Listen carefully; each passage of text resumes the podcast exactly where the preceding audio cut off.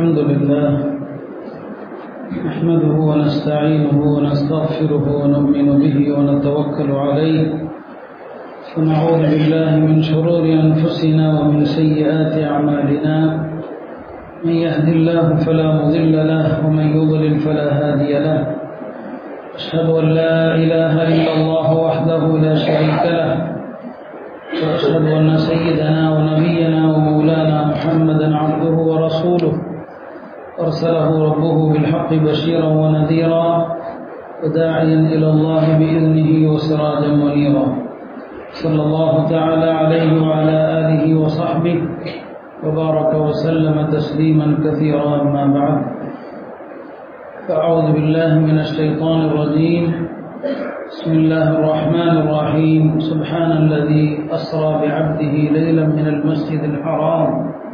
إلى المسجد الأقصى الذي باركنا حوله لنريه من آياتنا إنه هو السميع البصير صدق الله مولانا العظيم கண்ணியத்திற்குரிய அல்லாஹ் நல்லடியார்களே இந்த ரஜவுடைய மாதத்திலே நடந்த ஒரு மகத்தான வரலாற்று நிகழ்வு இஸ்ரா என்றும் மேராஜ் என்றும் அழைக்கப்படுகின்ற ஒரு மகத்தான நிகழ்வு அல்லாஹ் திருமறையிலே பதினைந்தாவது ஜுதுவாக இருக்கக்கூடிய பதினைந்தாவது ஜுதுவனுடைய ஆரம்பத்திலே இஸ்ரா என்கிற இந்த பயணத்தை அல்லாஹ் சொல்லி காட்டுகிறான். சுஹான் அல்லதி அஸ்ரா அப்திஹி லைலம் மினல் மஸ்ஜிதில் இந்த பயணம் நடந்த காலகட்டம் இருக்கிறதே ரொம்ப முக்கியமானது ஒரு காலகட்டம். பெருமானார் செல்லல்லா அலிசல்லாம் அவர்களுக்கு மக்காவிலே பொருளாதார ரீதியாக அவர்களது மனைவி அன்னை ஹதீஜா ரவி அல்லாஹு அன்ஹா ஒரு பெரிய பலமாக இருந்தார்கள். சமுதாய ஆதரவு என்ற அடிப்படையிலே அவர்களுடைய பெரிய தந்தை அபு தாலிப் அவர்கள் பெரும் ஆதரவோடு இருந்தார்கள். ஒரு பக்கம் மனைவியினுடைய அரவணைப்பு ஒரு பக்கம் பெரிய தந்தையினுடைய ஆதரவு. இந்த இரண்டும் தான் மக்காவிலே கடும் எதிர்ப்புகளுக்கு மத்தியிலும் கூட நபிசல்லா அலிஸ்லாம் அவர்கள் இந்த மார்க்கத்தை ஓரளவுக்கு சொல்வதற்கு ஒரு துணிவை அவர்களுக்கு தந்தது. ஒரே ஒரு இடத்திலே இந்த ரெண்டு ஆதரவையும் பெருமானார் சல்லா அலிஸ்லாம் அவர்கள் இழந்தார்கள். மனைவியையும் பெரிய தந்தையும் இழந்தார்கள். சரி பக்கத்து ஊரிலாவது ஏதாவது ஆதரவு கிடைக்குமா என்ற போது அங்கேயும் பெருமானார் சல்லா அலிஸ்லாம் அவர்களுக்கு நிராசை தான் கிடைத்தது. எல்லா பாதைகளும் அடைக்கப்படுகிற நேரத்தில் தான் அல்லாவுடைய உதவி வரும். எல்லா பாதைகளும் அடைக்கப்பட்டு மோமின்கள் மக்கான சுருல்லா அல்லாவுடைய உதவி எப்போ வரும்? என்று ஏங்குகிற நேரத்தில் தான் அல்லாவுடைய உதவி வரும். அல்லா இன்னசர் அல்லாஹி கரீம். ஏறத்தாழ மக்காவில் பெருமானார் சல்லா அலிஸ்லாம் அவர்களுடைய நிலை எல்லா ஆதரவுகளும் அடைபட்ட நிலையில்தான் அல்லாஹ் இந்த விண்ணுலக பயணத்தின் மூலமாக அவர்களுக்கு ஒரு புத்துணர்ச்சி அல்லாஹ் தருகிறான். இந்த வரலாறுகள் நமக்கு தருகிற படிப்பினை அதுதான். இன்றைக்கு வட இந்திய முஸ்லிம்கள் ஒவ்வொரு நாளும் அவர்கள் சந்திக்கின்ற அழுத்தங்கள் இருக்கிறதே சாதாரணமானவை அல்ல. எந்த வீடு எப்போது புல்டோசரால் இடிக்கப்படும் என்று சொல்ல முடியாது. அவ்வளவு அநியாயம் அவ்வளவு அக்கிரமம் நடந்து கொண்டிருக்கிறது நாம் வாழுகிற இந்த நாட்டில். நம்ம இப்போதெல்லாம் அந்த அரசியலை பெருசாக பேசுறது கிடையாது. அப்போ இதெல்லாம் ஒரு தீர்வு இருக்குது ஒரு நாளைக்கு. உதவி செய்வதற்கு யாருமே இல்லை. எல்லா அரசியல் கட்சிகளும் ஒதுங்கக்கூடிய ஒரு நிலையில தான் இன்றைக்கு நாடு போய்கொண்டிருக்கிறது இது இந்து நாடு என்று அவர்கள் பகிரங்கமாக சொல்கிறார்கள். ஒரு கட்டத்திலே அல்லாவுடைய உதவி வரும். ஒன்று இவர்கள் அழிக்கப்படுவார்கள். அல்லது அல்லாஹ் நாடினால் இவர்கள் இஸ்லாத்தை ஏற்பார்கள். இப்போ இது போன்ற ஒரு நிலை தான் மக்கால் இருந்துச்சு. மிக மோசமான ஒரு இக்கட்டான நிலையில தான் பெருமானார் செல்லதா அலிஸ்லாம் அவர்கள் எல்லா வகையிலும் மனம் பாதிக்கப்பட்ட நிலையில் இருந்த நேரத்தில் தான் ஒரு நாள் இரவு நேரத்திலே அதில் தும்மஹானி ரதி அல்லான்ஹாவுடைய வீட்டிலே பெருமானார் செல்லல்லா அலிஸ்லாம் இருக்கிற போது அதில் ஜிப்ரீல் அலி இஸ்லாம் வந்து பெருமானாரை அழைத்து சென்றார்கள். ஜம்சம் கிணற்றுக்கு அருகிலே சென்று பெருமானாருடைய இதயத்தை பிளந்து அந்த ஜம்சமால் பெருமானாருடைய உள்ளத்தை கழுவி சுத்தம் பண்றான். பிறகு அந்த உள்ளத்தில் எல்மி என்கிற ஞானத்தையும் ஹிக்மத்தையும் பெருமானாருடைய உள்ளத்திலே நிரப்புகிறார்கள். உள்ளம்தான் மனிதனுடைய உடலில் முக்கியமானது. இந்த உள்ளம் சரியாக இருந்தால் எல்லாம் சரியாக இருக்கும். உள்ளம் கெட்டு போனால் எல்லாமே கெட்டு போயிடும் இப்போ ரசூல் சல்லா அலிஸ்லாம் அவர்கள் உலகத்திலே மிக உயர்ந்த நற்குணங்களுக்கு முன்மாதிரி. அந்த உள்ளத்திலே தீய எண்ணங்களுக்கான அறவே இடம் இருக்கக்கூடாது. எனவேதான் அந்த உள்ளத்தை பலமுறை கங்கும் தண்ணீரால் சுத்தப்படுத்தப்படுகிறது ஞானத்தால் நிரப்பப்படுகிறது. நிரப்பிய பிறகு ஜிப்ரீல் அலிஸ்லாம் பெருமானாருடைய கரத்தை பிடித்து கொண்டு காபாவிலே ஏழு முறை தவா செய்கிறார்கள். பெருமானார் அப்படியே சொன்னாங்க ஜிப்ரீலின் கரத்தை பிடித்து கொண்டு தவா செய்தார்கள். அப்போ ஜிப்ரீல் அலிஸ்லாமும் பெருமானார் சல்லா அலிஸ்லாம் அவர்களும் ஒன்றாக தவா செய்கிறாங்க. அது வரைக்கும் பெருமானாருக்கு சொல்லப்படவில்லை என்ன நடக்கப் போகிறது? என்று. இந்த தவாஃபை முடித்துவிட்டு தான் ஜிப்ரீல் அலிஸ்லாம் பெருமானாருக்கு இந்த செய்தியை சொன்னார்கள். உங்களை வானலோகத்திற்கு அழைத்து செல்ல வந்திருக்கிறேன். அப்போதுதான் என்ன திட்டம் என்ன நடக்கப் போகிறது என்பது பெருமனா சல்லா அலிஸ்லாம் அவர்களுக்கு இந்த தவாஃபை முடித்த பிறகுதான் ஜிப்ரீல் அலி இஸ்லாம் பெருமனா சல்லா அலிஸ்லாம் அவர்களுக்கு சொல்லித் தருகிறார்கள். அதன் பிறகுதான் புராக் என்கிற அந்த வானலோக பிராணி அது ஒரு உலகத்தினுடைய பிராணி அல்ல அது ஒரு வானலோக வாகனம் அது. அந்த வாகனம் கொண்டு வரப்படுகிறது ரசூல் சல்லா அலிஸ்லாம் அவர்களும் அதில் ஜிப்ரீல் அலி இஸ்லாம் அவர்களும் அதிலே பயணம் செய்கிறார்கள். அல்லாவுக்கு எந்த விதமான வாகனத்தை கொண்டுதான் செல்ல வேண்டும் என்கிற அவசியம் அல்ல. உலகத்திலே சில காரணிகள் தேவைப்படுகிறது. அவ்வளவுதான். மற்றபடி அந்த புறாத்தினுடைய வேகத்தை எல்லாம் இன்றைய உலகத்தினுடைய அளவீடுகளால் நம்மால் அளக்க முடியாது. மஸ்ஜித் அக்ஸா என்கிற அந்த பலஸ்தீனிலே உள்ள அக்ஸாவிற்கு பெருமானார் அழைத்து செல்லப்படுகிறார்கள். இந்த பயணத்தினுடைய ஆரம்பமே அதுதான். மஸ்ஜிதுல் ஹராமிலிருந்து மஸ்ஜிதுல் அக்ஸாவிற்கு பெருமானார் செல்லல்லா அலிசலம் அவர்கள் அழைத்து செல்லப்படுறான். அங்கே சென்று புராக்கிலிருந்து இறங்கியதுமே பெருமானார் செல்லல்லா அலிசலம் அவர்கள் அந்த புராத்தை கட்டுவதற்கு இடம் தேடுறாங்க. அப்போ ஹஜரத் ஜிபிரி அலிஸ்லாம் சொன்னாங்க இது சொர்க்கத்து வாகனம். எங்கும் ஓடிவிட போவதில்லை. உலகத்து வாகனமாக இருந்தால் கட்டி போடலாம். இது சொர்க்கத்திலிருந்து உங்களுக்காக அனுப்பப்பட்ட வாகனம். என்று ஜிப்ரீல் அலிஸ்லாம் பெருமானாரிடம் சொல்றாங்க. ரசூல் சல்லா அலிஸ்லாம் அவர்கள் மஸ்ஜித் அஸ்லாவினில் பார்க்கிறார்கள். அவர்களுக்கு அடுத்த பெரிய ஒரு பிரமிப்பு காத்திருக்கிறது. மஸ்ஜிதுல் அப்சா நிரம்பி இருக்கிறது. அப்போது ரோமர்கள் அதை ஆட்சி செய்து வர்றாங்க. கிறிஸ்தவர்கள் கையில தான் அப்சா இருக்கிறது. பெருமானார் இரவிலே அழைத்து செல்லப்பட்டு அங்கே கொண்டு வந்து இறக்கப்படுகிறார்கள். பள்ளியினுள் நிரப்பமாக மக்கள் நிரம்பி இருக்கிறாங்க. ஆச்சரியத்தோடு ரசூல் சிறந்த அலிஸ்லாம் அவர்கள் ஜிபிரியிலிடம் கேட்டாங்க இவ்வளவு மக்கள் இருக்கிறார்களே யார் இவர்கள் எல்லாம் இப்போ ஜிபிரியில் சொன்னாங்க இவங்கள் எல்லாம் நபிமார்கள் சாதாரண மனிதர்கள் அல்ல. உலக வரலாற்றிலேயே நபிமார்களுடைய எஜித்திமா நடந்த இடம் எது? மஸ்ஜிதுல் அப்சா நபிமார்கள் அத்தனை பேரும் எல்லா நபிமார்களுமே அங்கே ஒன்று கூட்டப்பட்டிருக்கிறார்கள். ஆனால் நபிமார்களுடைய ஒரு மகத்தான இஸ்திமா நடந்த இடம் அது. எனவேதான் அக்ஸாவுடைய அந்த மண் இருக்கிறதே நான் அந்த பயணத்திலே கூட சொல்லியிருப்பேன். உண்மையிலுமே அந்த மண்ணிலே கால் வைக்கிற போது நமக்கு ஏற்படுகின்ற உணர்வு இருக்கிறது அதை வார்த்தைகளால் வடிக்க முடியாது. ஏன்னா எல்லா நபிமார்களுடைய பாதங்கள் பட்ட இடம். பெரும்பாலான நபிமார்கள் வாழ்ந்த இடம் பெரும்பாலான நபிமார்கள் அடக்கப்பட்ட இடம் மசிதுல் அப்சா அதனால்தான் அந்த பகுதியிலே செல்கிற போது அந்த இடத்தினுடைய அந்த சூழல் இருக்கிறதே அவ்வளவு அற்புதமானது ஒரு ரம்யமானது. பெருமனார் செல்லதா அலிஸ்லாம் அவர்களுக்கு சொல்லப்படுகிறது இங்கே இருக்கிற மனிதர்கள் சாதாரண மனிதர்கள் அல்ல எல்லா நபிமார்களும் இருக்கிறாங்க. ஆதம் அலி இஸ்லாமிலிருந்து ஈசா அலை இஸ்லாம் வரை அத்தனை நபிமார்களும் அங்கே ஒன்று ஒட்டப்பட்டிருக்கிறாங்க எல்லா நபிமார்களும் காத்திருக்கிறார்கள். ஜிபிரீல் அலி இஸ்லாம் பெருமானாருடைய கையை பிடித்து கொண்டு நபிமார்களுடைய வரிசையை தாண்டி வந்து அக்ஸாவுடைய மெஹராபில நிறுத்தி நீங்கள் இமாமத்து செய்யுங்கள். யார்கிட்டையும் என்னுடைய அனுமதி எல்லாம் கேட்கல. அனுமதியும் கேட்கல. நீங்கள் இமாம செய்யுங்கள். எல்லாமே அல்லாவுடைய கட்டளைப்படித்தான் நடக்கிறது. பெருமனார் சல்லா அவர்கள் அங்கே இமாமத்து செய்கிறார்கள். இது அவர்களுக்கு மட்டுமல்ல இந்த உம்மத்திற்கே கிடைத்த மகத்தான சிறப்பு. இங்கே ஒரு பெரிய கேள்வி இந்த பயணத்துடைய நோக்கம் வானலோக பயணம்தான். வானலோக பயணம் அல்லாவை சந்திக்கிறார்கள் அல்லாவுடன் உரையாடுகிறார்கள் தொழுகையை பெற்றுக்கொண்டு வருகிறார்கள். இதுதான் அசல் நோக்கம் இது. இதற்கு நடுநிலை மஸ்ஜிதுல் ஹராமிலிருந்து மஸ்ஜிதுல் அப்சா ஏன் கொண்டு செல்லப்பட வேண்டும்? அல்லாஹ் நினைத்திருந்தால் பெருமானாரை மஸ்ஜிதுல் ஹராமிலிருந்து நேராக வானலோகத்திற்கு அழைத்திருக்கலாம். அல்லது அல்லாஹ் நினைத்திருந்தால் மஸ்ஜிதுல் ஹராமிலிருந்து பெருமானாருடைய ஹிஜரத்துடைய பூமியாகிய மதீனா கொண்டு வந்து அங்கிருந்து வானலோகத்திற்கு அழைத்து சென்றிருக்கலாம். இது எதுவுமே நடக்கல. அங்கிருந்து அஸ்தாயம் கொண்டு வரப்படணும். இங்கே தான் அல்லாஹ் ஒரு பெரிய செய்தி இந்த உம்மத்துக்கு வைத்திருக்கிறான். மசூதுல் அக்ஸா இந்த உம்மத்தினுடைய ஒரு அங்கம். முஸ்லிம்கள் எதை வேண்டுமானாலும் விட்டு கொடுக்க முடியும். அக்ஸாவை மட்டும் விட்டு கொடுக்கவே முடியாது. எதை வேணாலும் விட்டு கொடுக்கலாம். பாபரி மஸ்ஜிதை நம்மளால தடுத்து நிறுத்த முடியல. இடித்து தரமட்டமாக்குனாங்க ஆனா அக்ஸாவை இந்த உம்மத்தை விட்டு கொடுக்க முடியாது.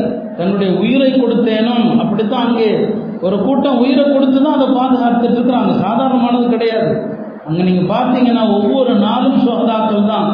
தங்களுடைய உயிரை கொடுத்து தான் அதை பாதுகாக்கிறாங்க. அவங்க இன்ப வாழும் வாழ நினைச்சாங்கன்னு சொன்னா அந்த மக்கள் ஒதுங்கிட்டாங்கன்னு சொன்னா இந்த நிமிஷமே அக்ஸாவை தரமட்டமாக்குறதுக்கு யூத அரசாங்கம் எல்லாவற்றையும் செய்து கொண்டுதான் இருக்கிறது. அக்ஸாவை ஏதோ ஒரு வழியில் தரமட்டமாக்கணும். சமீபத்தில் அக்ஸாவுக்கு சென்ற இஸ்ரேலிய அமைச்சர் கூட இது எங்களுக்கே சொந்தமானது. நாங்கள் இடித்து தரைமட்டமாக்குவோம். நாங்கள் இங்கு சுலைமான் கோயில் கட்டுவோம் என்றெல்லாம் கருத்து விட்டு வந்தார். ஒரு பெரிய போராட்டம் வரலாறு. அல்லாஹ் இந்த சமுதாயம் அதை விட்டு கொடுக்க கூடாது என்பதற்குத்தான் இந்த உம்மத்தினுடைய ஒரு அங்கம் அது என்பதை காட்டுவதற்குத்தான் அஸ்ஸாவுக்கு அல்லாஹ் பெருமானார் செல்லல்லா அலிஸ்லாம் அவர்களை அழைத்து செல்கிறார். அவ்வளவு அடையாள சின்னங்களை அங்கே நீங்கள் பார்க்கலாம். நாம் வேறு எங்குமே பார்க்க முடியாத அடையாளங்கள். ஏன்னா நபி ஜக்கரியா அலை இஸ்லாம் அவர்கள் வாழ்ந்த அந்த இடம் இருக்கிறது. யஹியா அலை இஸ்லாம் வாழ்ந்த பகுதி இருக்கிறது. ஈசா அலி இஸ்லாம் கடைசியாக எங்கே இரவுடன் உணவு சாப்பிட்டார்களோ அந்த பகுதி இருக்கிறது. அந்த அடையாளங்கள் பழமையும் அப்படியே இருக்கிற காரணத்தினாலே ஒரு மகத்தான ஒரு இடம்தான் உண்மையிலுமே அக்ஸாவுடைய அந்த மண். அல்லாஹால அந்த மண்ணை முஸ்லிம்களுக்கு விரைவில் மீட்டி தர வேண்டும். ஒரு பெரிய போராட்டம் தான் உலகத்தினுடைய கடைசி ஜிஹாதும் அதுதான். உலகத்தில் நடக்க போற கடைசி யுத்தம் எது? மனிதர்கள் பலவிதமான கருத்து சொல்றாங்க. மூணாவது உலகப் போர் எதுக்கு ஆண்டு வரும்னு சொல்லி. ஆனால் நடப்பதை எல்லாம் பார்த்தா மூன்றாவது உலகப் போர் அக்ஸாவுக்காக தான் வரும். ஒரு அணியிலே முஸ்லிம்கள் இருப்பார்கள். இன்னொரு அணியிலே யூதர்களுடைய தலைமையிலே உலகத்தினுடைய மற்ற அணிகள் இருக்கும். இதுதான் உலகத்தினுடைய கடைசி போர். அக்ஸாவை மீட்டுகிற ஒரு போர் தான் இன்னைக்கு உலகம் அதை நோக்கி தான் போய்கொண்டிருக்கிறது நான் ஏற்கனவே சொன்னது போல அக்ஸாவை சுற்றி தான் உலக அரசியலே நடக்குது. அக்ஸா முஸ்லீம்களை மீட்டுட்டாங்கன்னு சொன்னா உலகத்தினுடைய அத்தனை முஸ்லீம்கள் கையில தான் வரும். எனவே அதை வச்சு தான் இருக்குது. இந்திய அரசியலா இருக்கட்டும் எல்லாமே அக்ஸாவை வச்சு தான் இருக்கிறது. அல்லாஹ் தலா இந்த உண்மைகளை எல்லாம் படம் எடுத்து காட்டும் விதமாகத்தான் ரசூல் சல்லா அலிஸ்லாம் அவர்களை அந்த மண்ணிற்கு அழைத்து சென்று பெருமானாருக்கு மன்னார் இங்கே எத்தனை நபிமார்கள் வந்திருந்தாலும் இந்த மண்ணுக்கு உண்மையான மாளிகையார் இந்த மண்ணுடைய உண்மையான எஜமானர் யார்? ரசூல் சல்லா அலிஸ்லம் அவர்களும் அவர்களுடைய உம்மத்தும் மற்ற நபிமார்கள் எல்லோருமே அவர்களை பின்தொடரக்கூடியவர்கள் அவர்களுக்கு பின்னால் நின்று தரக்கூடியவர்கள் ஒருவேளை இஸ்லாங்கிறது நடக்காமல் போயிருந்தார் அல்லாஹ் பெருமானாரை அந்த மண்ணுக்கு அழைக்காமல் போயிருந்தால் இன்னைக்கு ஒருவேளை உலக மக்களோ முஸ்லிம்களே கூட சொல்லலாம் அது யூதர்களுடைய இடம் தானே அவங்க நபிமார்கள் தானே வந்தாங்க அவங்க நபிமார்கள் தானே வாழ்ந்தாங்க அப்படின்னு சொல்லி நம்மவர்களை கூட சொல்லலாம். ஏன்னா பாபரி மசூதி விஷயத்திலே நம்மள சில பேர் அப்படிலாம் பேசுவாங்க.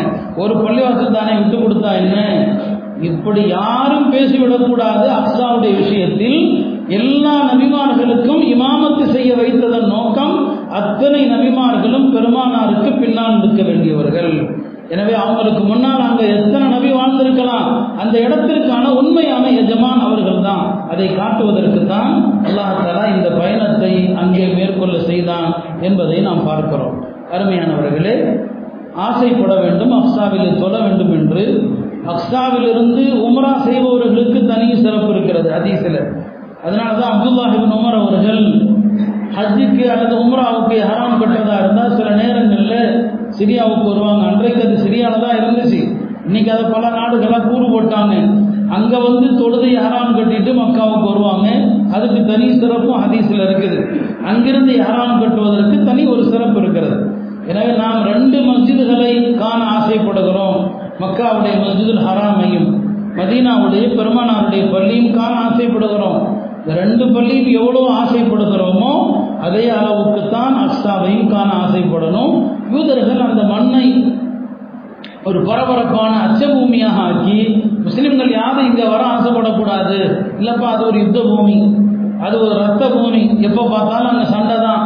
எப்போ பார்த்தாலும் துப்பாக்கி சத்தம் தான். நம்மெல்லாம் அங்கே போக வேண்டாம்ப்பா அப்படின்னு சொல்லி பேசணும். அதுக்காக தான் இந்த எல்லா கலைவரங்களையும் அவங்க செய்கிறாங்க ஆனால் இந்த உம்மத்துடைய உள்ளங்கள் இந்த மூன்று பள்ளிகள் மீதும் நேசத்தோடு இருக்க வேண்டும் என்பதற்கு தான் அல்லாஹ் அலியா திருமறையில் கியாமத்து நாள் வரை ஓதப்படுது. சுப்ஹான் அல்லது அஸ்ரா வியாப்தி லைலம் மினல் மஸ்ஜிதில் ஹராம் இலல் மஸ்ஜிதில் அப்சா அல்லாஹ் அந்த வாய்ப்பினை நமக்கெல்லாம் மீண்டும் மீண்டும் தந்துடுவானா பாருங்க ஒரு மனிதர் இறந்துட்டாருன்னு சொன்னால் எங்கே இறந்தாரோ அங்கே தான் அடக்கணும். இதான் சட்டம். இதான் என்னென்ன சட்டம்? வேற எங்கேயும் அடக்கக்கூடாது.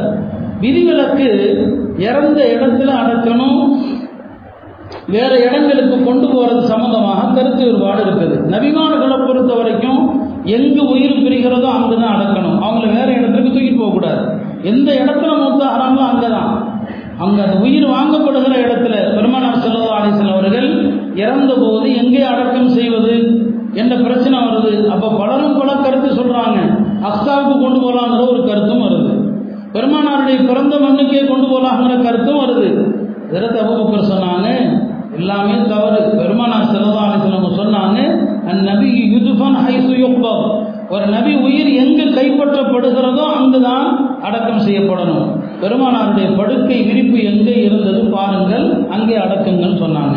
இப்போ நபிமார்களை வேறு இடத்திற்கு கொண்டு போகவே கூடாது. ரெண்டு நபிமார்களை தவிர அவங்க மட்டும்தான் ஒரு இடத்திலிருந்து இன்னொரு இடத்திற்கு கொண்டு போகப்பட்டாங்க. யாக்குப் அலை இஸ்லாம் யூசுப் அலை இஸ்லாம் இந்த ரெண்டு நபி இறந்தது மிஸ்ரில். கொண்டு செல்லப்பட்டது எங்கே? பலஸ்தீனுக்கு. அதுக்கான ஒரு காரணம் இருந்துச்சு. எல்லா நபிமார்களும் இறந்த இடத்துல அடக்கம் செய்யப்படணும். அதே போல தான் சுகதாக்கள் போர்க்களத்தில் யார் ஷஹீதாகிறாங்களோ அவங்க அங்கே தான் அடக்கம் செய்யப்படணும். எங்கே வெட்டி வீழ்த்தப்பட்டாங்களோ அங்கே தான் உலகத்தில் எழுபது முஸ்லீம்கள் ஷஹீதாக்கப்பட்டாங்க. சில தோழர்கள் தங்களுடைய குடும்பத்தை சார்ந்த சுகதாக்களை பெருமானாரிடம் சொல்லாம மக்காவுக்கு கொண்டோம் மதீனாவுக்கு கொண்டு வந்துட்டாங்க. ஜனத்தில் பக்கீரை அடக்கலாம் என்று கொண்டு வந்துட்டாங்க. நமக்கு தெரியும் வகதுக்கும் மதீனாவுக்கும் பெரிய தூரம் இல்லை. ஒரு அஞ்சு கிலோமீட்டர் தூரம் தான் உடனே பெருமானார் சொன்னாங்க யாரார் கொல்லப்பட்ட அந்த சடலங்களை எடுத்து சென்றார்களோ எல்லாரும் திரும்ப கொண்டு வந்துருங்கன்ட்டாங்க. சுகதாக்கள் எங்கு கொல்லப்பட்டாங்களோ அங்குதான் அடக்கணும். அவங்கள இடமாற்றம் செய்யக்கூடாது. இவர்களை தவிர மற்ற மனிதர்கள் சாமானிய மனிதர்கள் இவர்கள் இறந்த இடத்துல எங்க இறந்தாங்களோ அங்கிருந்து வேற இடத்துக்கு கொண்டு போகலாமா வேறு இடத்திற்கு எடுத்து செல்லலாமா? அப்படின்னு சொன்னா அதுல உலமாக்கள்கிட்ட நிறைய சட்டங்கள் இருக்குது. பொதுவா என்னன்னு சொன்னா எங்க இறந்தாங்களோ அங்கதான் அடக்கணும். ஆனால் அதுல நிறைய சட்டங்கள் இருக்குது. எப்போ வேற ஊருக்கு கொண்டு வரலாங்கிறதுல நிறைய சட்டம் இருக்கு. நம்ம இப்போ அதை மதிக்க மாட்டிருக்கிறோம். இப்போ நம்ம பள்ளப்பட்டிக்காரங்க எல்லா ஊர்லயும் இருக்கிறோம். வியாபாரத்திற்காக இருக்கிறாங்க அவங்க குடும்பமும் அங்கே தான் இருக்குது. அவங்களுடைய பிள்ளைகளும் அங்கே தான் இருக்கிறாங்க. எல்லாரும் அங்கே தான் இருக்கிறாங்க. இப்போ அங்கே அவர் இறந்துடுறாரு. இப்போ அவங்க குடும்பத்தினர் சொந்த ஊரில் இருந்தால் கூட அந்த ஜனாதாவை சொந்த ஊருக்கு கொண்டு வரதுல ஒரு அர்த்தம் இருக்குது சென்னையில் இருக்கிறாங்க குடும்பத்தோடு இருக்கிறாங்க. மனை மக்கள் எல்லாரும் அங்கே தான் இருக்கிறாங்க. எல்லாம் அங்கே ரூஹா வாங்குறான். அவரை நியாயமாக பார்த்தா அங்கே தான் அடக்கணும். ஊரில் சொந்த பந்தங்கள் மற்ற சொந்தங்கள் அங்கே தான் போகணும். அங்கே தான் அடக்கணும். வேணா நம்ம அதை மதிக்கிறது இல்லை. அங்கிருந்து ஜனாதாவை இங்கே கொண்டு வர்றோம். இறந்தது ஒரு ஆணாக இருந்தாருன்னு வைங்க. சட்டம் என்ன? ஒரு கணவர் எந்த வீட்டில் இறக்குறாரோ அந்த வீட்டில் தான் அந்த பெண் இதாக இருக்கணும். சென்னையில் இறக்குறாங்க. அந்த ஜனாதாவை ஊருக்கு கொண்டு வர்றீங்க. இதாக இருக்க வேண்டிய அந்த பெண்ணும் சென்னையிலேருந்து ஊருக்கு பயணம் செய்கிறாங்க இது முதல்ல ஜாயிஸ் இல்லை. ஊரில் கொண்டு வந்து அடக்கம் பண்ணிட்டு அதுக்கப்புறம் திருப்பி அந்த குடும்பம் சென்னைக்கே போக போகுது. அந்த இதாக இருக்க வேண்டிய பெண்ணை மறுபடியும் பயணம் செய்கிறாங்க இங்கேருந்து ஐநூறு கிலோமீட்டர் பயணம். இது மார்க்க ரீதியாக முதல்ல ஜாயின் தான். இதாக இருக்க வேண்டிய பெண் தன்னுடைய இருப்பு இருக்கிற வீட்டை விட்டு தாய் வீட்டுக்கு கூட போகக்கூடாது சட்டம். பெருமானார் இடத்துல ஒரு பெண்மணி கேட்டாங்க. என் கணவர் இறந்துட்டார் சொந்த வீடு இல்லை. எல்லாரும் சேர்ந்து தான் இருக்கிறாங்க. எங்கள் அம்மா வீட்டுக்கு போகலாமான்னு சொல்லி போகக்கூடாது. கணவர் இறந்த வீட்டில் தான் இருக்கணும். பாருங்க சொந்த ஊர்ல எல்லாரும் இருக்கிறாங்க குடும்பத்தினர் இருக்கிறாங்க. அந்த ஜனாதாவை கொண்டு வந்தா கூட ஒரு அர்த்தம் இருக்குது. ஆனா எல்லாருமே ஃபேமிலி அங்கதான் இருக்கிறாங்க. அந்த ஜனாதாவை நம்ம அலைக்கழிக்கிறோம் இந்த சட்டங்கள் வந்து கடைபிடிக்கப்படணும். சரி எங்க இறக்குறாரோ அங்க அடக்கிறது தான். சரி சொல்ல வந்தது என்னன்னு சொன்னா ஒரு மனிதர் இறந்த இடத்திலிருந்து வேற இடத்துல அடக்கம் செய்யறதா இருந்தா மூணு இடத்துக்கு கொண்டு போகலாம். இறந்தது ஒரு ஊர். மக்கால கொண்டு போய் அடக்கிறதுக்காண்டு கொண்டு போகலாம். இப்போ அது சாத்தியம் இல்லை அப்படி அனுமதிக்கப்பட்டால் கொண்டு போகலாம். மக்கால கொண்டு போய் அடக்கிறதுக்கு. ஒரு மனிதர் இறந்த ஊர் ஒரு ஊர். மதீனால போய் அடக்கம் செய்யணும் ஆசை அனுமதிக்குது. ஒரு மனிதர் இறந்தது ஒரு ஊர். அக்ஸால போய் அடக்கணும்னு சொன்னா கொண்டு போகலாம். இந்த மூணு ஊருக்கு ஒரு மையத்தை தூக்கிட்டு போகலாங்க இறந்த ஊரிலிருந்து இன்னொரு ஊருக்கு தூக்கிட்டு போறதா இருந்தா இந்த மூணு ஊர் தான். சட்டத்தில் அனுமதி இருக்குது. ஒரு அரசாங்கமே அனுமதி கொடுக்குது. ஒருத்தரை நீங்கள் மக்காவில் கொண்டு போய் அடக்குங்க சவுதி அரசாங்கமும் அனுமதிக்குது. மக்காவுக்கு தூக்கிட்டு போகலாம் மதீனால அடக்கிறதுக்கு அனுமதி இருக்குது. அங்கே கொண்டு தூக்கிட்டு போய் அடக்கலாம். அப்படி இந்தியாவில் மௌலானா முகமது அலி அவர்கள் இறந்தது லண்டனில். அவங்களுடைய ஜனாதாவை எங்கே கொண்டு போய் அடக்குனாங்க? பலஸ்தீனில் கொண்டு போய் அடக்கினாங்க. அக்ஸா வளாகத்தில் அவருடைய கபூல் இருக்குது. நாங்கள் அதையும் பார்த்தோம். அவருடைய பெயரோடு அவங்களுடைய அடக்கத்தெல்லாம் அங்கே தான் இருக்குது. அப்போ இறந்த இடத்திலிருந்து மூணு இடத்திற்கு தூக்கிட்டு போகலாம் மையத்தை. அப்போ பார்த்துங்க இந்த மூன்று இடங்களும் உலகத்தில் அவைகளுக்கு என்று தனி சட்டம். வேற எந்த இடத்திற்கும் அந்த சட்டம் கிடையாது. ஆனால் சொல்ல வந்தது அக்ஸாவுடைய அந்த வரலாற்றையும் புனிதத்தையும் தெரிந்து கொள்ள வேண்டும் என்பதற்காக சொல்ல வந்த பெருமானார் செல்லா அலிசன் அவர்கள் அந்த அக்ஸாவுடைய அந்த இடத்துல வந்து இமாம செஞ்சாங்க. பிறகு அங்கிருந்து வானலோக பயணம் அதை மேராஜுன்னு சொல்கிறோம் அங்கிருந்து புறாத்தில் தான் போனாங்களா? அல்லது வேற வாகனம் கொண்டு வரப்பட்டதா? அது குறித்து நாம் அறிவிப்புகளில் விரிவானதை பார்க்க முடியல. மொத்தத்தில் அங்கிருந்து பெருமானார் சரதா அலிசன் அவர்கள் வானலோகத்திற்கு அழைத்து செல்லப்படுறாங்க. ஒவ்வொரு வானத்திலும் பெருமானார் சரதா அலிசல்லம் அவர்கள் அனுமதி கேட்டு ஒவ்வொரு வானத்திலையும் போறாங்க. ஏழு வானத்தில் ஒவ்வொரு நபியை சந்திக்கிறாங்க இப்போ எத்தனையோ நபிமார்கள் இருந்தாலும் நபிமார்கள் இந்த ஏழு வானத்தில் குறிப்பான இந்த ஏழு பேரை மட்டும் சந்திச்சாங்க. உலமாக்களுடைய ரெண்டு கருத்து இருக்குது. இந்த ஏழு வானத்தில் எந்த நபிமார்களை பார்த்தாங்களோ நிஜமா அவங்களுடைய உருவத்தை பார்த்தாங்களா அவங்களுடைய ஆன்மாவை பார்த்தாங்களான்னு சொல்லி ஒரு சாரன் சொல்லுவாங்க அவங்களுடைய உருவத்தையே பார்த்தாங்க. அப்போ அவனுடைய அடக்கத்தலங்கள்ல கிடையாது அவங்கெல்லாம்? எங்கு அடக்கப்பட்டாங்களோ அங்கே இருக்கிறாங்களா இல்லை சொர்க்கத்தில் இருக்கிறாங்களான்னு சொல்லி. சிலருடைய கருத்து நபிமார்கள் அவங்க அடக்கம் செய்யப்பட்ட பிறகு நாற்பது நாள் தான் அவங்க கபூரில் இருப்பாங்களாம். அதுக்கப்புறம் அவங்க நேரடியாக வந்து கொண்டு செல்லப்பட்டுருவாங்க. நபிமார்கள் அடக்கம் செய்யப்பட்ட பிறகு அவர்களது கபரில் நாற்பது நாள் தான். அதுக்கு மேலே விட்டு வைக்கப்பட மாட்டாங்க. அதற்கு பிறகு அவர்கள் கொண்டு செல்லப்படுகிற இடம் வானலோகம் என்று உலமாக்கள் சொல்லுவாங்க. இப்போ முதல் வானத்தில் பெருமனார் செல்லதா அலிஸ்லாம் அவர்கள் ஆதம் அலி இஸ்லாமை பார்க்குறாங்க. இந்த ஆதம் அலி இஸ்லாமை பார்ப்பதனுடைய நோக்கம் என்ன?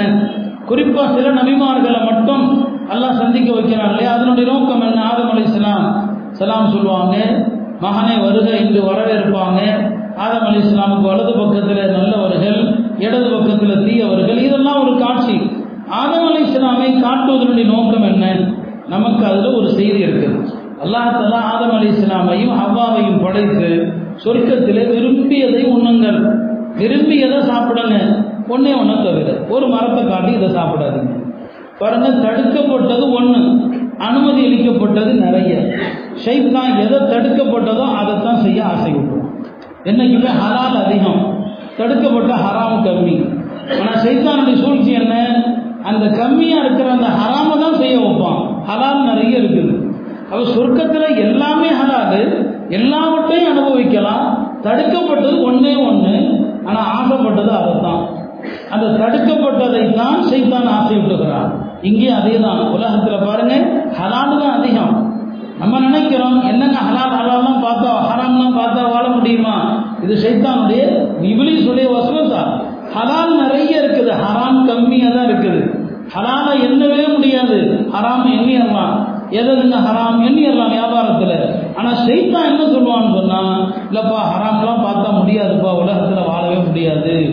அல்லாஹால ஆதமை சந்திக்க வைத்து நீங்களும் பாடம் பெறுங்கள். அல்லாஹ் தடுக்கப்பட்ட ஒன்றை புசித்தாங்க. அந்த ஒன்றை புசித்ததற்காக வேண்டிதான் வானலோகத்திலிருந்து இறக்கப்பட்டாங்க. இதில் அல்லாஹ் நமக்கு இந்த பாடத்தை தருகிறான். ரெண்டாவது வானத்தில் யாரை சந்திக்கிறாங்க? அதில் ஈசா அலி இஸ்லாம் யஹியா அலி இஸ்லாம் ரெண்டு பேருமே உறவுக்காரர்கள். யஹியா அலி இஸ்லாமி ஈசா அலி இஸ்லாமி ரெண்டாவது வானத்தில் சந்திக்கிறாங்க. இந்த இரண்டு நபிமார்களையும் அல்லாஹ் காண வைக்கிறான். இதில் நமக்கு என்ன ஒரு செய்தி இருக்குன்னு சொன்னால் இந்த ரெண்டு பேருமே அல்லாவுடைய குதிரத்தினால பிறந்தவங்க தான். ரெண்டு பேருமே. அல்லாஹ் நமக்கு வெளிப்படையான காரணிகள் ஒரு பக்கம் இருந்தாலும் அல்லாவுடைய வல்லமையை நம்புங்க. ஈசா அலி இஸ்லாம் ஆண் துணை இல்லாமல் பிறந்தான். முழுக்க அல்லாவுடைய குதிரத்து அவனு. யஹியா அலி இஸ்லாம் எப்படி? யஹியா அலி இஸ்லாம் உருவகையில் அல்லாவுடைய குதிரத்து தான். ஏன்னா அவனுடைய தந்தை ஜக்கரியா அலி இஸ்லாம் அவனுடைய தாயார் இருவருக்குமே வயசாயிடுச்சு. குழந்தை இல்லை. குழந்தை கிடையாது வயசாகி போச்சு. ஆனாலும் இறுதி காலத்தில் யாருக்கு ஆசை? ஜக்கரியா அலி இஸ்லாமுக்கு ஆசை. எப்படியாவது எல்லாம் ஒரு குழந்தைய தரமாட்டானான்னு சொல்லி மஸ்ஜிதுல் அஸ்தாவில் அவங்க எந்த மெஹராபில் போய் துவா செஞ்சாங்களோ அந்த மெஹராப் ஜக்க மெஹராபு ஜக்கரியானே இருக்குது. குரான்லேயும் நல்லா சொல்லி காட்டுறான். அவங்க மெஹராபில் இருந்து துவா செஞ்சது சொல்லி காட்டுறான். இப்போ அவங்க வயதான காலத்தில் துவா செய்கிறாங்க ரப்பி ஹபலி மில்லதுன் கதுரிய தன் இறைவா எனக்கு ஒரு குழந்தைய போடுன்னு சொல்லி. அல்லாவும் சொன்னான் உங்களுக்கு குழந்தை பிறக்கும்னு சொல்லிட்டான். கேட்டாரு அல்லாவும் சரின்னு சொன்னால் குழந்தை பிறக்கும். இப்போ அவருக்கு சந்தேகம் வருது. நான் கிளம்புனாச்சு என் மனைவி மலடியாச்சு எப்படி குழந்தை பிறக்கும்? கேட்டாரு எல்லாம் தரேன்னு சொல்லிட்டான். இப்போ சந்தேகம் எப்படி குழந்தை பிறக்கும்? எல்லாம் சொன்னால் ஆமாம் பிறக்கும். அதுக்கு என்ன அத்தாட்சின்னு கேட்டாங்க. மூணு நாள் உங்களால் பேச முடியாதுன்ட்டாங்களா? மூணு நாளைக்கு உங்களால் பேச முடியாது. சைகையாக தான் பேச முடியும். எல்லாத்தையும் சொல்லுவாங்க எல்லாரும் தஸ்மீ செய்யுங்க. எல்லாரும் தஸ்மீ செய்கை தான். மூணு நாள் பேச முடியாது. எல்லாம் அப்படி ஒரு அத்தாட்சி அவங்களுக்கு கொடுத்தான். அப்போ அல்லாவுடைய அத்தாட்சியை கேட்டாங்க மூணு நாள் எல்லாம் பேச விடாமல் ஆக்கினா உங்களுக்கு குழந்தை பிறக்கும். அப்போ வயோதிகத்தில் மலட்டுத்தன்மை உள்ள ஒரு பெண்ணுக்கும் ஒரு வயதான முதியவருக்கும் அல்லாஹ் குழந்தையை கொடுக்க நாடினா குழந்தை எல்லாம் கொடுத்தான். இது குதிரத்துடைய வெளிப்பாடு. எனவே வெளிக்காரணிகளை நம்பாதீங்க. அல்லாவுடைய குதிரத்துக்கு முன்னால அல்லாவுடைய ஆற்றலுக்கு முன்னால ஒரு பாறையில் இருந்து ஒட்டகத்தையும் அவனால் கொண்டு வர முடியும். குரான் அதைத்தான் காட்டுது. ஒரு பாறையிலிருந்து ஒட்டகத்தை எல்லாம் வெளிப்படுத்தினான் இந்த ரெண்டு நபிமார்களையும் அல்லாஹ் நமக்கு காட்டி என்ன உணர்த்துகிறான்? அல்லாவுடைய வல்லமையை நம்புங்கள். மற்றதை எல்லாம் நம்பாதீங்க. அல்லாஹ் அதை நமக்கு காட்டு தருகிறான். மூன்றாவது வானத்தில் யூசுப் அலி இஸ்லாமை பார்த்தான். பெருமானார் செல்லதா அலிஸ்லாம் அவர்கள் சந்தித்த எல்லா நபிமார்களை பற்றியும் அவங்களுடைய தோற்றத்தை எல்லாம் கூட சொன்னாங்க. ஈசா அலிஸ்லாம் ரொம்ப அழகாக இருந்தாங்க. ரொம்ப நெட்டையும் இல்லை ரொம்ப குட்டையும் இல்லை. இது எல்லாத்தையுமே சொன்னாங்க. அவங்களுடைய உடலை எல்லாம் கூட வர்ணிச்சாங்க. யூசுப் அலி இஸ்லாமை பார்த்தபோது பெருமானார் சொன்னாங்க ஒரே வார்த்தை ஓஃபிய ஷத்ரல் ஹுசன் அப்படின்னாங்க. உலகத்தினுடைய அழகுல பாதி அழகு தரப்பட்டதுன்னு சொல்லி. என்ன அர்த்தம்னு? அல்லாஹ் வந்து மனிதனை என்ன அழகை கொடுக்கணும்னு நினைக்கிறானோ அந்த அழகை ரெண்டு பாதியாக பிரிங்க. அப்படி பிரிச்சிங்கன்னா ஒரு பாதி தான் மனித சமுதாயம் எல்லாருக்கும் தரப்பட்டிருக்கு. நம்ம எல்லாருக்கும் தரப்பட்ட அழகு ஒரு பாதி தான். மீதி பாதியை அப்படியே தூக்கி அல்லா யூசுப் அலி இஸ்லாம் கொடுத்துட்டான். மீதி பாதியை தரப்பட்டவர் அதான் ஒத்திய சத்ரல் ஹாசன். அழகின் பாதி தரப்பட்டவர்னு சொன்னால் அப்புறம் ஏன் அந்த பெண்கள் கையை அறுக்க மாட்டாங்க? பத்தான ஐதியகம் நல்லா சொல்றானா இல்லையா? யூசுப் அலி இஸ்லாமை பார்த்தபோது கையில கத்தியும் பழமும் தரப்பட்டுச்சு. பழத்தை அறுக்காம கையை அறுத்தாங்க மாஹாஷா இல்லா இவர் என்ன மனிதரே கிடையாது. மாஹாதா பஷாரா. இவர் மனிதர் இல்லை. அப்போ அவ்வளோ பெரிய அழகு குரான் சூரா யூசுஃபில் சொல்லுதா இல்லையா? அதை பெருமானார் ஒரே வரியில் சொன்னாங்க அழகின் பாதி தரப்பட்டது என்று.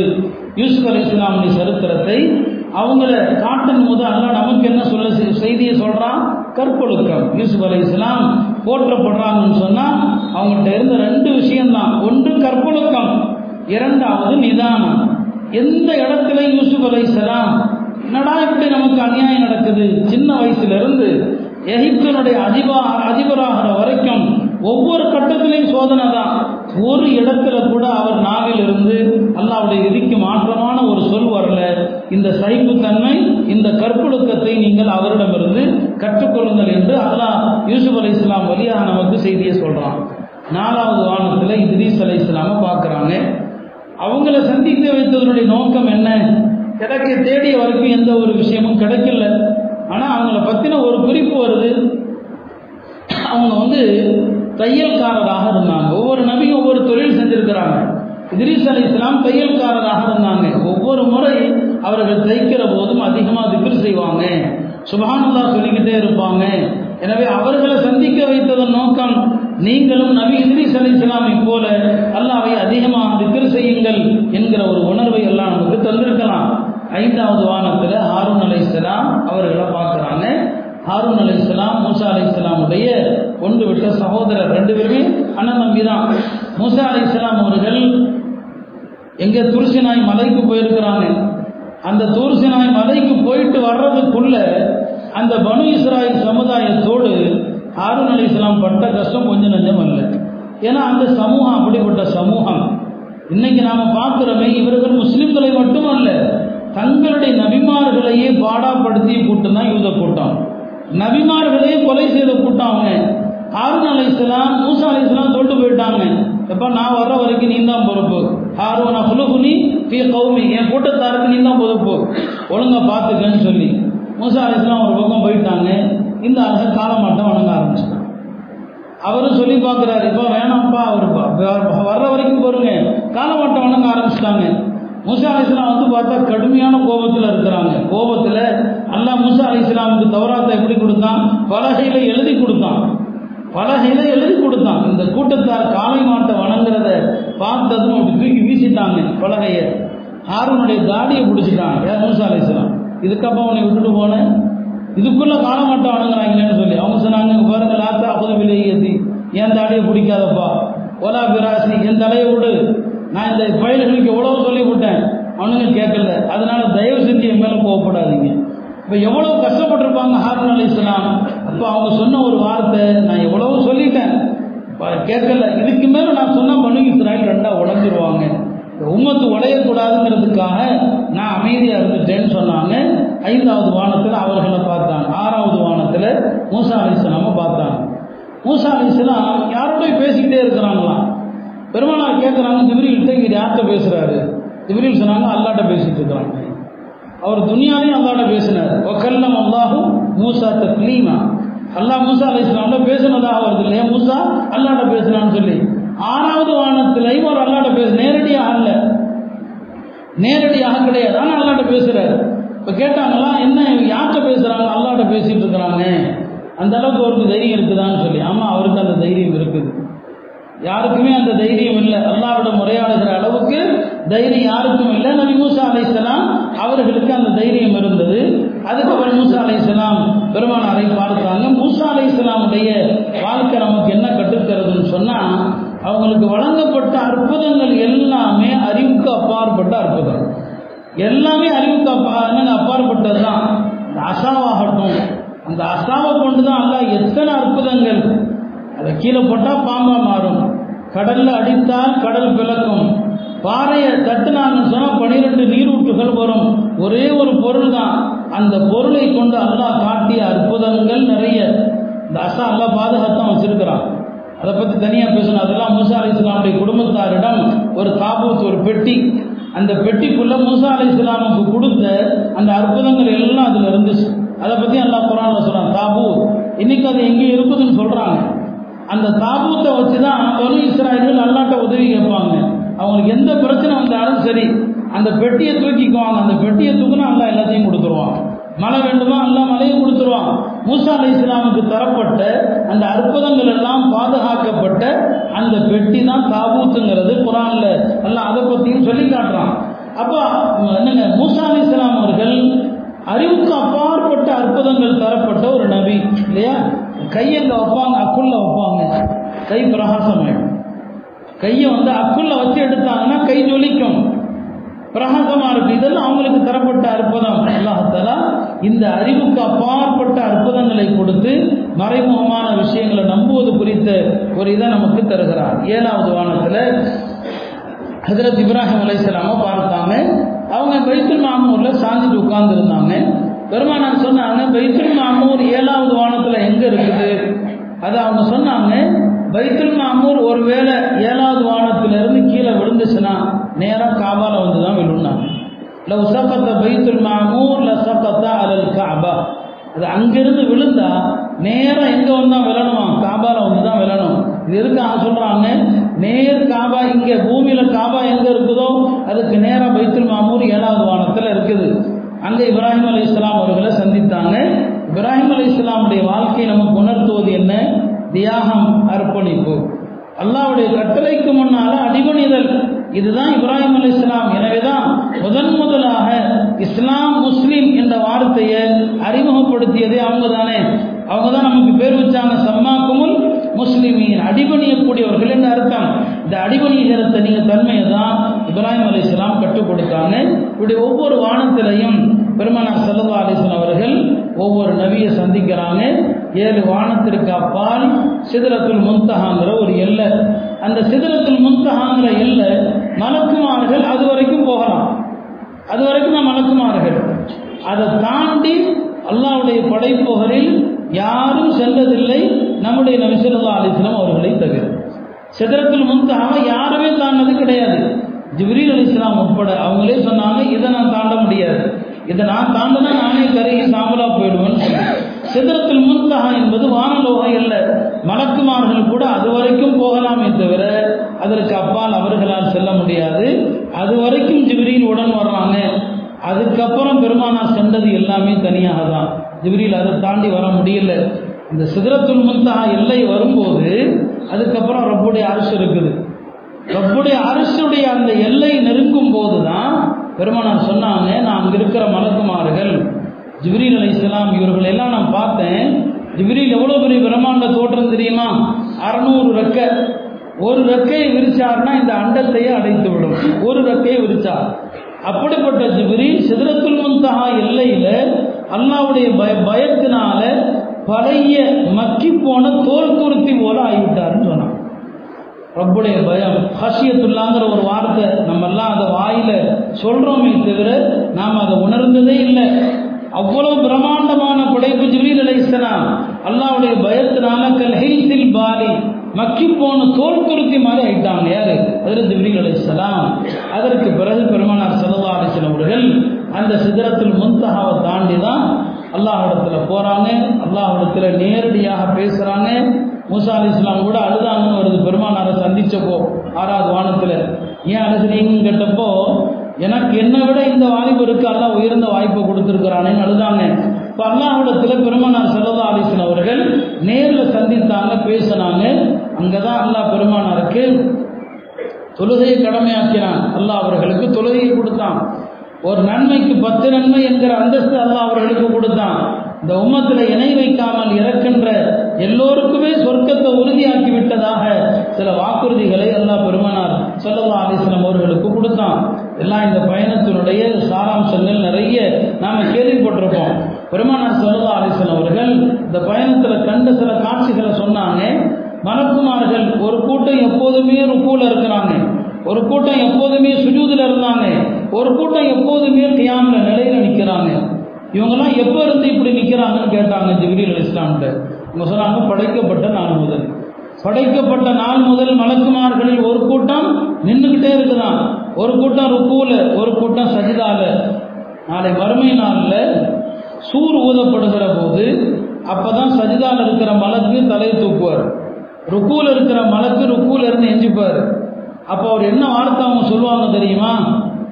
அது வரைக்கும் படைக்கப்பட்ட நாள் முதல் சுஜூதில் ருக்கூல இருந்த மலக்குமார்கள் சூர் ஊதப்படும் போது தான் எந்திப்பாங்க. அப்போ அவங்க சொல்ற வார்த்தை மா மா அபது கஹக்கா இபாதத்தி. எல்லாம் உன்னை எப்படி வணங்கணுமோ அப்படி நாங்கள் வணங்கவே இல்லை. படைத்த நாள் முதல் சஜிதாவில் இருக்கிற மலக்கு என்ன சொல்லுவாங்க? உன்னை எப்படி வணங்கணுமோ அப்படி வணங்கல நம்மெல்லாம் அல்லாவை பார்த்தா எப்படி சொல்லி என்ன சொல்லுவோம்? யோசிச்சு பாருங்கள் நம்ம வணக்கம் எப்படி நம்ம தொழுகை எப்படி நம்முடைய நோம்பு ஜக்காத்து எப்படி நம்ம வணக்கம் எவ்வளோ நம்ம அல்லாவை பார்த்தா என்ன சொல்ல முடியும்? படைத்த நாள் முதல் வணக்கத்தை தவிர எதுவும் இல்லை. சஜிதா ருக்குவை தவிர எதுவும் இல்லை. அவங்க சொல்லுவாங்க மா அபதுனாக்க ஹக்க இவாதத்தை உன்னை எப்படி வணங்க வேண்டுமோ அப்படி நாங்கள் வணங்கவில்லை. அப்படியானால் நம்முடைய வணக்கங்கள் எவ்வளவு பலவீனமாக இருக்கிறது என்பதை நாம் யோசித்து பார்க்க வேண்டும். அருமையானவர்களே பெருமானார் செல்லல்லா அலிஸ்லாம் அவர்கள் அழகான இந்த பயணத்தில் இந்த காட்சியை நமக்கு சொன்னாங்க. சில நரக வேதனை காட்சிகளை சொன்னாங்க. புறம் பேசக்கூடியவர்கள் அவங்களுக்கு என்ன தண்டனை கிடைக்கும்னு சொல்லி. புறம் இருக்குது யார் புறம் பேச முடியும் தெரியுமா? தன்னை நிறைவான மனிதன் என் மேல குறையே கிடையாது அப்படின்னு யார் நினைக்கிறானோ அவன் தான் புறம் பேசுவான். ஏண்ட குறை இருக்குது அப்படின்னு நினைக்கிறவன் அடுத்தவன் குறையை பேசவே மாட்டான். பல இமாம்கள்ட்ட அப்படி தான் கேட்கப்பட்டுச்சான் நீங்கள் குறை பேசுவீங்களான்னு சொல்லி. சொன்னாங்களா நான் என்னையே குறையுள்ளவனாக கருதுகிறேன். நான் எதுக்காக அடுத்தவன் குறை பேச போகிறேன் அப்போ என்ன அர்த்தம்? தன்னை வந்து குறையற்றவன் என்று யார் நினைக்கிறானோ அவன் தான் புறம் பேசுவான். அப்படின்னா என்ன அர்த்தம்?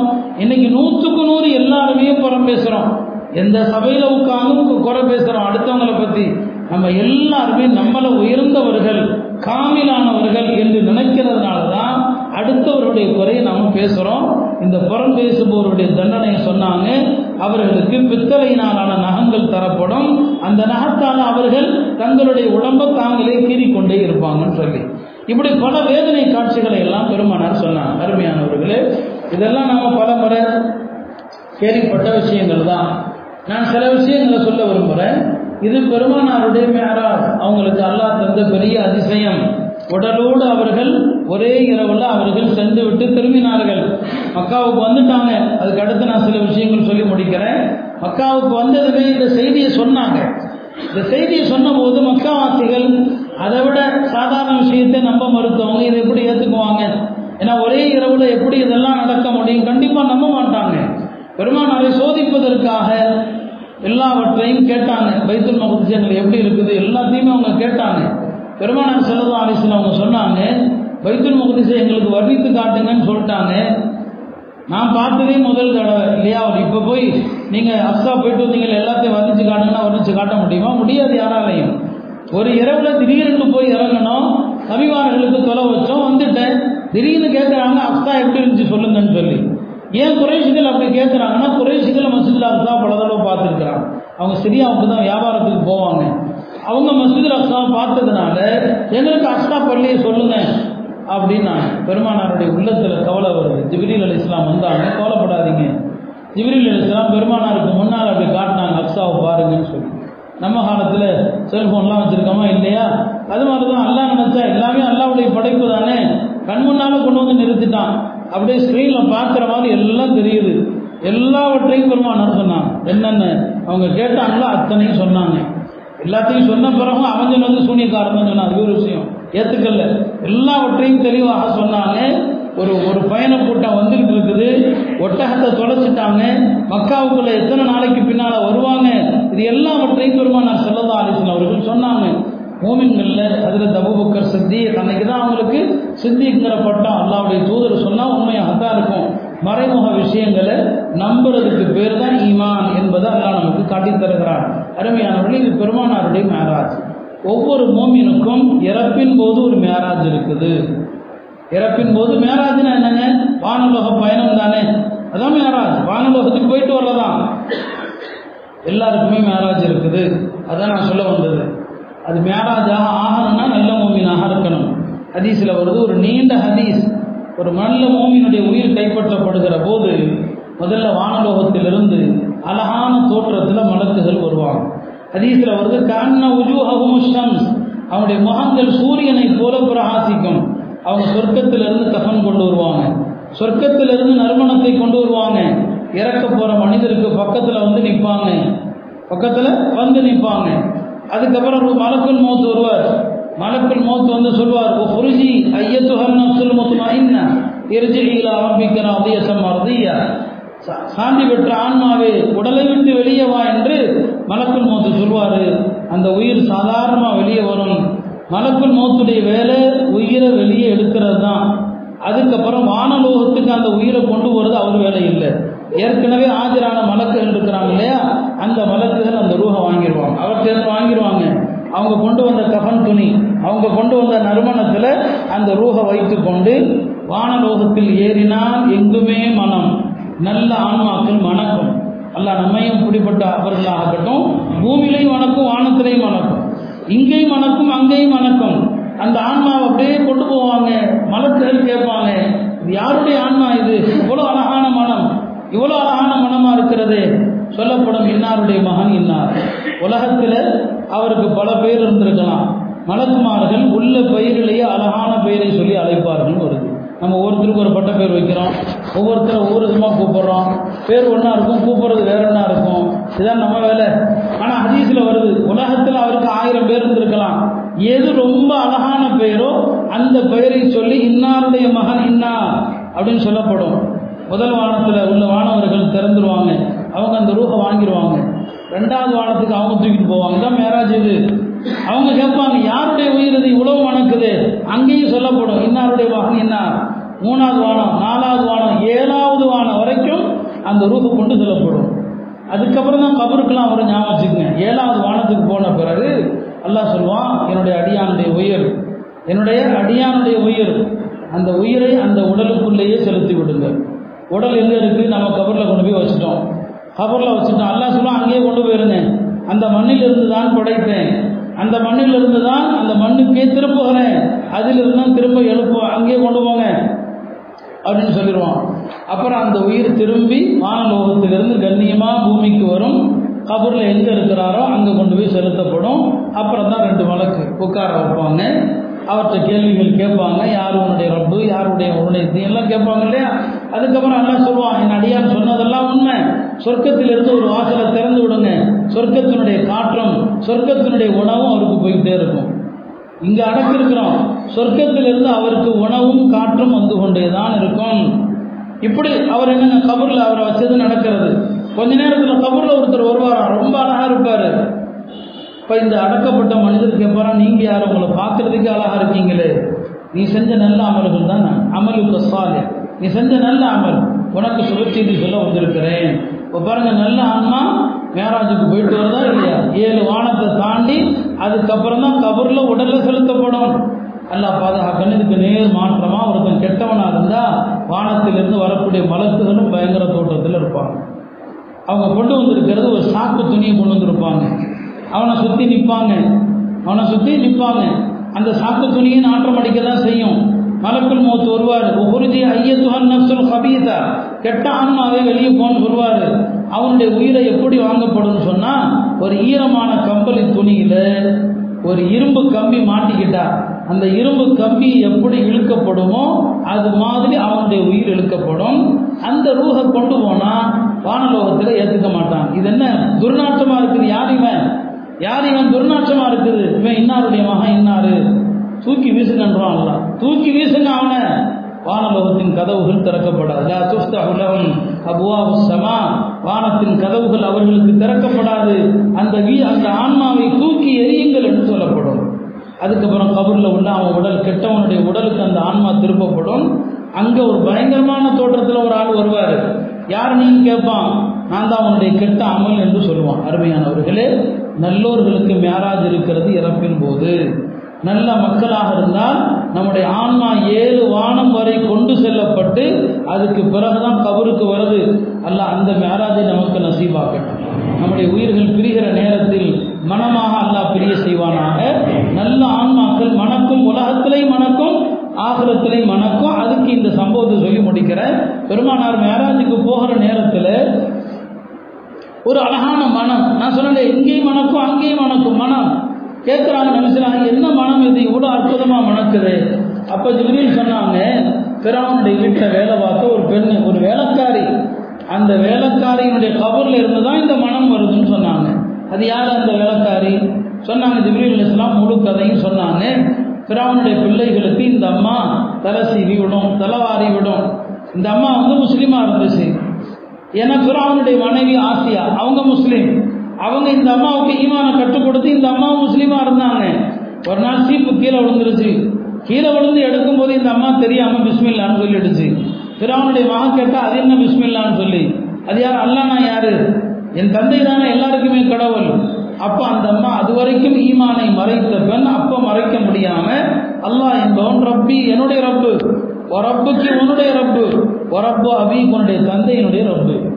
உடனே அந்த புள்ள தன்னை தந்தையிடம் போய் ஃபிராவனிடத்தில் போய் சொல்லும். இந்த அம்மா இப்படி சொல்லுது. அல்லான்னு ஒருத்தர் இருக்கிறான். அவன் தான் உனக்கு எனக்கு எல்லாருக்கும் ரப்பான்னு சொல்லி. ஏன் ஆட்சியில் ஏன் வீட்டில் இப்படி ஒரு பொம்பளையான்னு சொல்லி. அல்லாஹ் நினைச்சான்னு சொன்னால் மோடி மாளிகைக்குள்ளும் முஸ்லீம்களை கொண்டு போவான். இல்லையா? ஃபிராவனுடைய மாளிகைக்குள்ள ஒரு மாஷித்தா இருக்கும்போது மோடி அரண்மனைக்குள்ளே போக முடியாதா என்ன? அல்லாவுடைய சக்திக்கு முன்னால் எதுவுமே நடக்கும் இந்த ஆறுகளை என்ன சுற்றி தான் ஓடுதுன்னா ஃபிராவும் இந்த நைல் நதி இருக்கிறது சொர்க்கத்து நதி. இந்த மேராந்தில் கண்ட காட்சியில் அதெல்லாம் இருக்குது. சொர்க்கத்தில் நைல் நதியை பார்த்தாங்க பெருமானார். இது என்னன்னு கேட்டாங்க. நைல் நதியினுடைய மூலம் இங்கே தான் இருக்குது. ரெண்டு நதிகள். நைல் நதி சுராத் நதி யூப்ரட்டிசம் ரெண்டுமே சொர்க்கத்து நதிகள் நாங்கள் பார்த்தா அலமதுல்லா அல்லாவுடைய அருளால் அதையெல்லாம் பார்க்குற வாய்ப்பு கிடைச்சது. ஒரு பயங்கரமான ஒரு நதி தான் அது. கடல் மாதிரி ஒரு ஆழத்தை கொண்ட ஒரு நதி. அப்போ சொன்னால் இந்த ஆறை எனக்கு கீழே தான் ஓடுதுன்னா சிறவன் ஆணவத்தில். அந்த ஃபிராவுடைய அரண்மனைக்குள்ளே அல்லா மூசாவை பாதுகாப்பா மூசா அலி இஸ்லாமை கொண்டு போனான். இப்போ கேட்டாங்க யார் ரப்பு? ஃபிராவும் சொன்னால் ஏன் வீட்டிலையா உடனே அந்த அம்மாவை கூட்டுவாங்கன்னா அந்த அம்மாவுக்கு நாலு பிள்ளைகள். இப்போ என்ன சொல்கிற யார் ரப்புன்னு சொல்லி? அந்த அம்மா ஃபிராவன் இடத்துலையும் சொன்னாங்க அல்லா தான் என்னுடைய ரப்பு. அல்லாதான் உன்னுடைய ரப்பு. அல்லாதான் அகிலத்துக்கு ரப்பு. நாலு குழந்தையில முதல் குழந்தையும் தூக்கி போடுங்கன்னா கொதிக்கிற நெருப்புல தூக்கி போட சொன்னான். இப்போ என்ன சொல்ற? ரப்பி அல்லா என்னுடைய ரப்பும் அல்லாதான் உன்னுடைய ரப்பும் அல்லா அகிலத்தின் ரப்பும் அவன் தான் ரெண்டாவது குழந்தையை போடு. இப்போ என்ன சொல்ற? அதே பதில் தான் மூணாவது குழந்தைய போடு. அதே பதில் தான் நாலாவது குழந்தை கை குழந்தை நாலாவது குழந்தைய போடும்போது அந்த அம்மா தயங்குது. அந்த குழந்தை பேசிச்சு. தயங்காதம்மா அதே பதில சொல்லுங்க. நீங்க சத்தியத்தில் இருக்கிறீர்கள். குழந்தையாக பேசியதுல அந்த குழந்தை ஒண்ணு. நாலு குழந்தையும் தூக்கி போட்டான். கடைசியில் அந்த அம்மாவையும் கொண்டான் இந்த எல்லோருமே ஒரு குடும்பத்தில் அத்தனை பேருமே சரி எல்லாம் ஒரே கபரில் அடக்கப்பட்டாங்க. அவங்க அடக்கப்பட்ட எந்த காலம்? பிராவனுடைய காலத்தில். பெருமானார் மேராஜுக்கு சொல்லும்போது அந்த கபூர்ல இருந்து மனம் வருது. அவர் நல்லவர்களுடைய ஆன்மா எத்தனை ஆண்டுகள் ஆனாலும் சரி எத்தனை வருஷங்கள் ஆனாலும் சரி மணக்கிறது இல்லையா? பல எத்தனை வருஷம் ஆச்சு? ரெண்டாயிரம் மூவாயிரம் வருஷங்களுக்கு பின்னால அந்த அம்மாவுடைய கபூர்ல இருந்து வருகிற மனத்தை பெருமானார் சொன்னாங்க அங்கிருந்து தான் வருதுன்னு சொல்லி. இதுவெல்லாம் வெறும் கதைகள் அல்ல. இதே இந்த அரசாங்கமும் முஸ்லிம்களை இப்படியெல்லாம் கொடுமைப்படுத்துது. உறுதியாக சொல்லணும். அல்லாதான் எனக்கும் ரப்பு. அல்லாதான் உனக்கும் ரப்பு.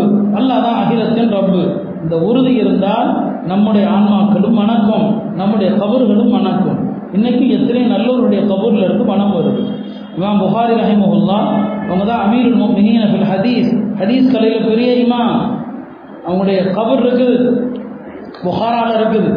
இமாம் புகாரியுடைய கபூரில் இருந்து இன்னைக்கு வரைக்கும் மனம் வருதுங்கிறான் அல்லாஹத்தில் அந்த ஆன்மா எவ்வளவு பரிசுத்த ஆன்மாவாக இருக்க முடியும்?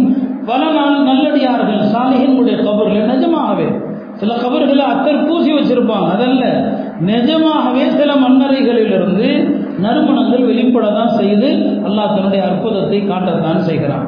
எல்லாம் அல்லாஹ் இந்த மேராஜிலிருந்து பெற வேண்டிய படிப்பினைகளை எல்லாம் பெற்று நல்ல ஆன்மாக்களாக நம்மை வாழ செய்வானாக நம்முடைய உயிர் பிரிகிற நேரத்திலே ஏழு வானங்கள் வரை சென்று திரும்புகின்ற புனித ஆன்மாக்களாக அல்லாஹ் நம்மை ஆக்கிடுவானாக நாளை மறுமையிலே நபிமார்களோடு நல்லோர்களோடு அல்லாஹ் நம்மை எழுப்புவானாக அலமதுல்லாஹ் ரபில் ஆலமீன் الحمد لله رب العالمين اللهم صل